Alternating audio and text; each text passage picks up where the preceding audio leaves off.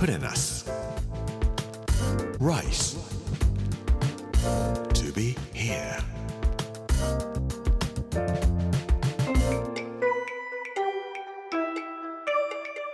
こんにちは作家の山口洋二ですこの時間はプレナス Rise to be here というタイトルで毎回食を通して各地に伝わる日本の文化を紐解いていきます今週は富山の巻火曜日の今日はお祝いにはかまぼこというテーマでかまぼこ文化についてお話をさせていただきます us. Rice to be here. Brought to you by. Ginza.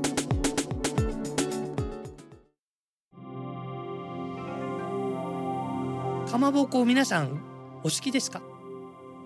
僕はもしかしたらお刺身よりもかまぼこ好きかもしれません。いつでもなんか冷蔵庫の中には入れてあります。でもうちの冷蔵庫に入ってるかまぼこはだいたい小田原のものかなと思いますが。富山のかまぼこは実は小田原のかまぼこと全く違うところが一つあります。小田原のかまぼこは必ず板の上に乗っています。ですけども富山に行って板のついているかまぼこを買おうと思ってもどこにも売ってはいません。新幹線の富山駅や金沢駅駅に行きますと大きな鯛の形をしているかまぼこだったり鶴が書いてあったり亀が書いてあったり長寿とかそういう言葉が書いてあるかまぼこがたくさん売ってます。最近はハートで I love you とかいうかまぼこもあります。それにしてもなんでかまぼこなのと思います。4つ理由がありました。まずは魚を無駄にしないためっていうんですね。魚を美味しいところお刺身取ってしまいますけれどもまだまだ魚の魚肉はたくさんいろんな部位に残っています。そういうお魚のいろんなところのお肉を無駄にしないためにすり身にしてしまう。それから江戸時代大奥というところが江戸城にもあったわけですが江戸城の中で出されているものは大体かまぼこなんです。同じように江戸城以外でもどこへ行っても女性の人たちは生を食べないでかまぼこを食べさせると。それから3つ目の理由にかまぼこの上に「I love you」とか「お祝い」だとか「長寿」だとかいう字が書いてあるわけですけどもそれを食べることによってこれ言霊です。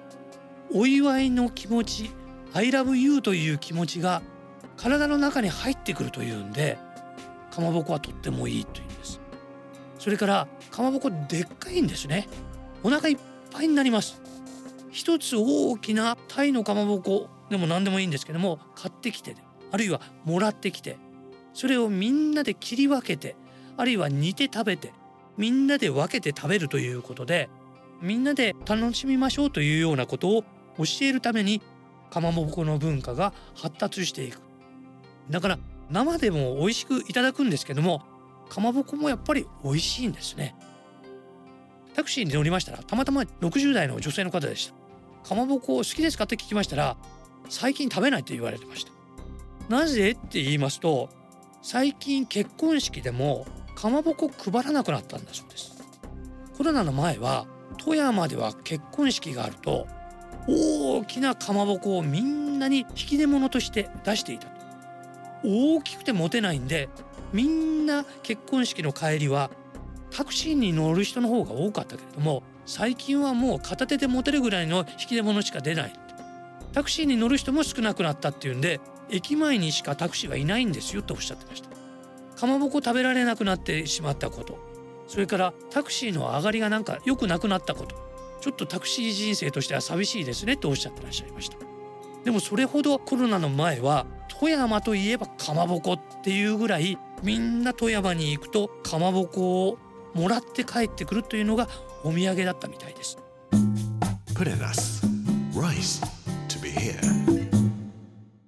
人生というのは節目があります。生まれてから言いますと誕生日お七夜とか入学式卒業式死ぬまでいろんな行事があって節目節目というのがあるわけですけどもその節目節目に必ず富山の人たちは宴会をしてお礼にかまぼこをあげたりもらったりとかしてたみたいです。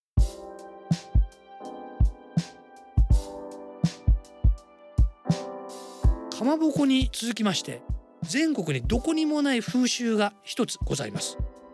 それは菅原道真が描いてある掛け軸を12月25日になると必ず自分の家の床の間にかける。そして鏡餅とおみきを菅原道真に備える。1月1日にはお雑煮とおせちを備える。1月2日には菅原道真の掛け軸の前で書き初めをする。1月25日には菅原道真が北の天満宮から天にお帰りになられるので朝早くに畳んであげる。そしてお帰りの時には一匹の鯛を必ず床の間に備えるというそういう儀式をするそうです。学問の神様なので全国に菅原道真は祀ってあります。東京で言いますと例えば湯島の天満宮とか行きますと受験シーズンいっぱいですね。ですけどもそれとは別に富山の人たちは菅原道真をとっても大事に思っていらっしゃるらしくて女性が結婚して男の子が生まれると母方のお父さんとお母様ができるだけ大きな菅原道真の掛け軸を買ってきて子供のためにって言って送るそうです。おもちゃ屋さんにも行ってきました。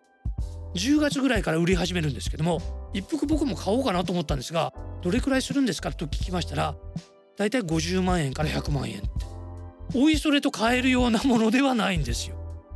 で最近はそれだけ高いものなのでみんなからお金を集めて菅原道真の掛け軸を送るようにはなってるらしいんですけども昔は必ず男の子が生まれると母方のお父さんとお母さんが菅原道真の立派な掛け軸を送ってると。で一軒立派な家に連れて行ってもらいましたら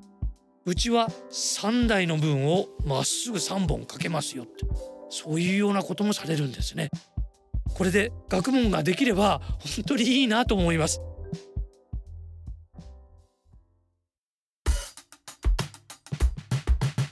プレナス Rice. To be here.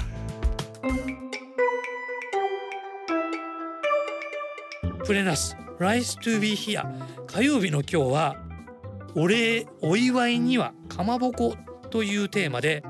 かまぼこと菅原道真の掛け軸についてお話をさせていただきました。僕もぜひ小さなものでいいんで家にかけられるぐらいの菅原道真の掛け軸を今度行ったら買いたいと思います。